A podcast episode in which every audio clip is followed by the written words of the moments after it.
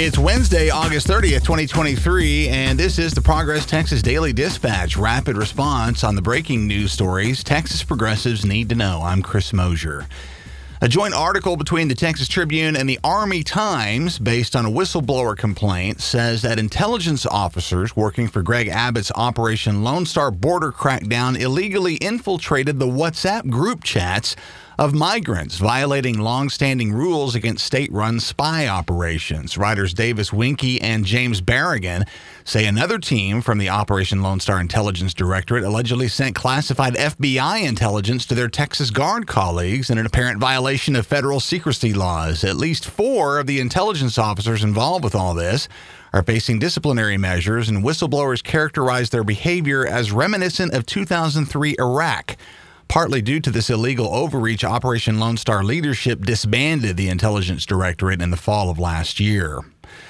We're now within a week of the historic impeachment trial of Ken Paxton, set to begin next Tuesday, September 5th. Lauren McGaughy, Aaron Torres, and Robert Garrett at the Dallas Morning News write that state senators were at work yesterday, prepping at the Capitol behind closed doors. Two of them, Dallas Senator Royce West and Houston Senator John Whitmire, report that so far only a review of the rules has gotten done, and it appears that that might be it for this week for them.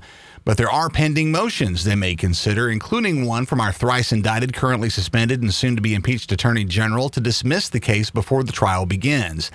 Lieutenant Governor Dan Patrick has issued an order that all of the witnesses involved, over 100 of them, will appear in person on the first day of the trial next Tuesday. Meanwhile, the Texas Tribune's Zach Despart has produced a detailed outline of Austin real estate developer Nate Paul's exploitation of the favors of Ken Paxton's office, actions that are central to the impeachment.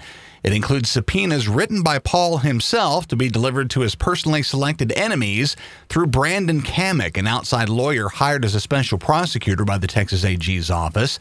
The discovery that Cammack had been working for Paul and Paxton without the knowledge of senior office officials was key in convincing those officials to report Paxton's behavior to the FBI back in 2020. All that, besides the extramarital affair and related sneaking around, besides the multiple indictments for financial misconduct, etc., etc. Get ready for a show next week, y'all.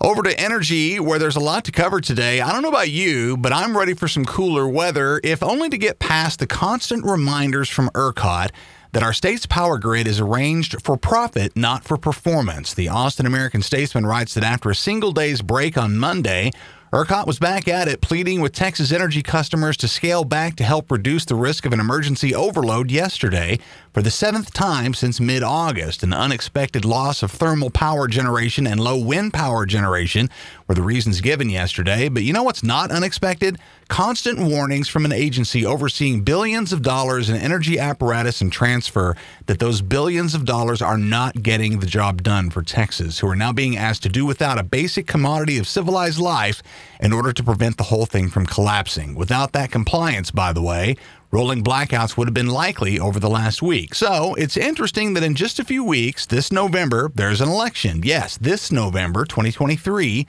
in which Texas voters will decide whether the state government should set up a multi billion dollar program to encourage the construction of more traditional fossil fuel burning power plants. Phil Prazan at NBC DFW Channel 5 writes that while federal incentives and some market forces are driving investment dollars towards renewable energy facilities, batteries, wind, and solar power, the building of traditional fossil fuel burning facilities has become less attractive to investors, so the state wants to use Texas taxpayer dollars to incentivize developers to buck the clean energy trend in favor of more of the same old thing. The creation of the multi billion dollar Texas Energy Fund will be on the ballot in just a few weeks this November. While all that's happening, a related story from Emily Foxhall at the Texas Tribune says that what should have been a historic moment for Texas energy yesterday wasn't so much. The federal government, for the first time, opened up two areas in the Gulf of Mexico off the Texas coast to build offshore wind farms. A great opportunity for supply chain businesses for more work, a great opportunity for more renewable energy to be generated. But there was not a single bid on these leases by clean energy companies who may not have said so themselves, but all indications are they demurred on the opportunity to get into the clean energy game in Texas because of our antagonistic political climate. Warning signs from this year's regular legislative session, in which strict regulation of renewable energy products was proposed, eventually morphing into those new incentives for natural gas burning plants we just mentioned, plus publicly expressed opposition to offshore wind generation from players like Railroad Commissioner Wayne Christian and Texas Land Commissioner Dawn Buckingham, both of whom would exert bureaucratic control over these new facilities. Meanwhile, a similar site off the coast of Louisiana was at the center of a bidding war between two companies yesterday. Texas is in danger of being left behind in clean energy due to our backwards politics, which as it stands is fully in control of the petroleum energy lobby. Over to education, where Becky Fogel at KUT Radio in Austin says Democratic members of the Texas State Board of Education held a news conference yesterday on PragerU, the conservative media company we told you about, that claims its educational materials are available to Texas public school teachers. Board member Aisha Davis of Dallas says they're not at present, but, quote, the bold and misleading announcement encapsulates the gravity of the situation, highlighting the efforts by PragerU and radical elected officials to introduce their misleading and false curriculum into our public schools, unquote.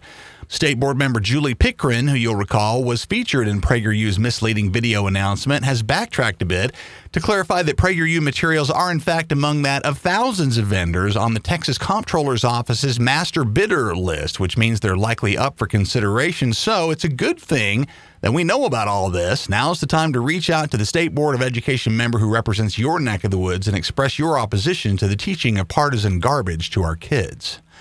Mentioned yesterday that officials in Anchorage, Alaska have been impressed with efforts in Houston to help Texans facing homelessness, and that permanent housing as part of that strategy remains a political sticking point in Anchorage. Well, the same has been the case in Williamson County, where efforts by the city of Austin to convert a hotel in northwest Austin, a small part of the city that extends into Williamson County, into a supportive housing complex have been vigorously opposed by Wilco officials for years. Ben Thompson at Community Impact writes that a district judge has dismissed the county's lawsuit against the city for lack of jurisdiction, meaning the courts have no authority to act.